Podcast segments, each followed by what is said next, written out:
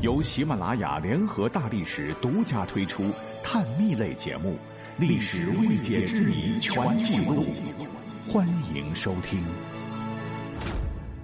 水浒传》呢，讲的是北宋末年以宋江为首的一百单八条好汉在山东梁山泊聚义的故事。可我呢，喜欢水浒不假哈，但也仅仅到第七十一回梁山泊英雄排座次，宋公明慷慨话夙愿。为什么呢？因为书中交代说，当年水泊梁山山顶上立起杏黄旗，替天行道，又铸造兵符印信，选定吉日良辰，杀牛宰马，祭拜天地神明，挂上忠义堂，排定的三十六天罡、七十二地煞的座次。梁山泊是名古聚众，在宋江带领下，各位齐聚山寨的英雄对天盟誓，此生相托，患难相扶。众兄弟姐妹还各自领命，欢笑一堂，大块吃肉，大碗喝酒，快意人生，也将全书推向了一个高潮。而随后的内容。不管是小说还是电视剧，哈，我就有点看不下去了。呃，因为话锋一转，宋江呢却要领着众兄弟跟宋廷谈条件，降好就收，这带着大家伙一同，最终的招了安，摇身一变成了保国护民的官军。其实啊，这是高俅、童贯等贼人采用的借刀杀人之策。梁山好汉劳师远征，征辽、征田虎、征田庆、征方腊。最终，一百单八条好汉回到汴京，只剩下了区区的二十七个人。见梁山好汉们势单力孤，便在封官赏爵后不久，对宋江等人下了毒手。宋江、卢俊义分别用毒酒、水银毒死，李逵又被宋江临死时拉去陪葬，吴用、花荣也被托梦在了儿洼自缢身亡。剩余兄弟是散若满天星，也就不到二十个吧，给轰轰烈的水泊梁山起义画下了悲壮萧瑟的句号。很多水浒迷很气愤，特别想知道，若是宋江当初不要官迷，不要妥协，不要招安，继续呢跟腐朽的宋廷对干，那最终梁山的结果会不会是另一番气壮山河的结局？其实啊，细分析一下哈，无外乎有一种可能是。水泊梁山人才济济，兵强马壮，依据险峻地势是寨固城坚，谋略得当，战斗力又顽强。那对抗腐朽宋廷，说不定会高歌猛进，汇聚星火燎原，像历史上成功的其他农民起义一样，推翻赵家王朝，建立一个崭新的宋江的宋家王朝。啊，这应该是所有水浒迷们最想看到的大结局。但问题是，这可能吗？答案是很难。其实呢，《水浒传》里边讲的不少起义军，包括英雄好汉，史书是确有记载的。尤其是宋江起义，说北宋末年的徽宗宣和元年（一一一九年），确实爆发过宋江领导的农民起义。他们聚众三十六人，在梁山坡。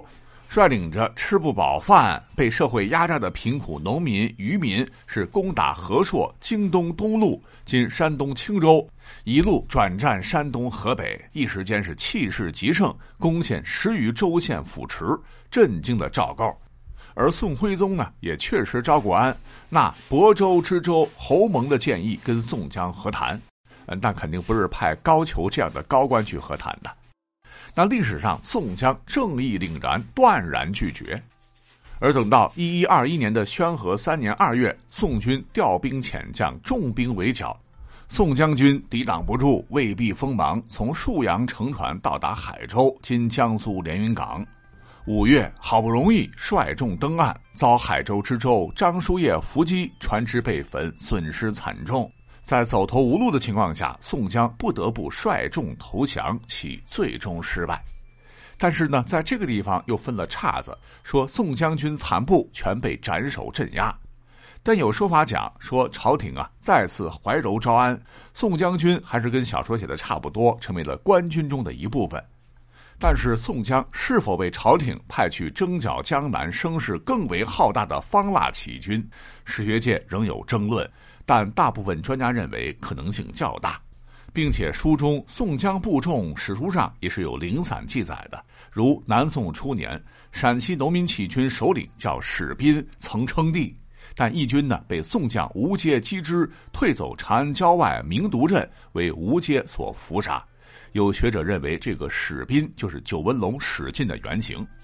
还有当年金国扶持的伪齐皇帝刘裕降金前曾杀害的关胜、张衡、谢宝等，就是宋江义军曾经的头领。云云，可见真实历史上，别看宋廷对辽、对西夏、对金那军事上怂得一塌糊涂，但围剿农民起义军那还是在行的。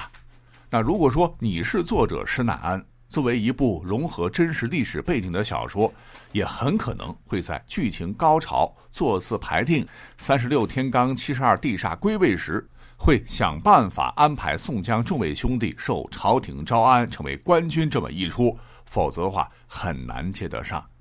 你看，若是梁山好汉真跟当年刘邦、朱元璋一样，举起王侯将相宁有种乎这样的一起跟宋廷死磕。最终气势如虹，抢先金国，攻入汴京，开启新朝代。说实话，真的编不下去了哈，太过于复杂。施耐庵不是不想按照大家喜好去写，而是没法写。那他的结局或许才是最接近史料梁山好汉最好的结局。当然，讲到这儿，我有一个斗胆的建议哈。故事若是到了高潮意犹未尽之时，还不如一刀切了哈。到第七十一回，梁山坡英雄排座次，宋公明慷慨话夙愿，断然收住，不再后续，留个念想。我觉得可能是最好的结局。这只是我个人的看法，仅供参考。